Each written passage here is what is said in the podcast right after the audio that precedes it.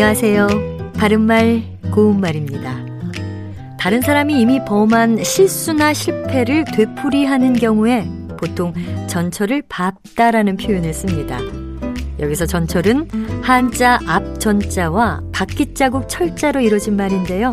이것은 앞서 지나간 수레바퀴의 자국이란 뜻이고요. 이전 사람의 그릇된 일이나 행동의 자취로 주로 부정적인 의미로 사용되고 있습니다. 전철과 비슷하게 쓰는 표현으로 복철이란 말도 있습니다. 이것은 뒤집힐 복자에 바퀴자국 철자로 이루어진 것으로 원래는 엎어진 수레바퀴를 뜻하지만 앞서가던 사람이 실패한 자취를 가리키는 뜻으로 사용되고 있습니다. 이 표현이 들어가는 한자 성어 복거지개와 복철을 밟지 말라는 우리 속담은 결국에는 같은 뜻입니다.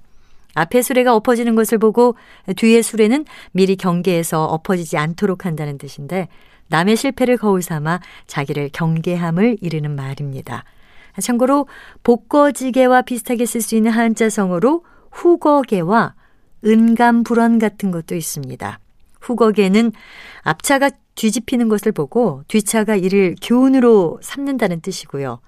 은감불원은 거울 삼아 경계해야 할 전례는 가까이 있다는 뜻으로 다른 사람의 실패를 자신의 거울로 삼으라는 뜻입니다.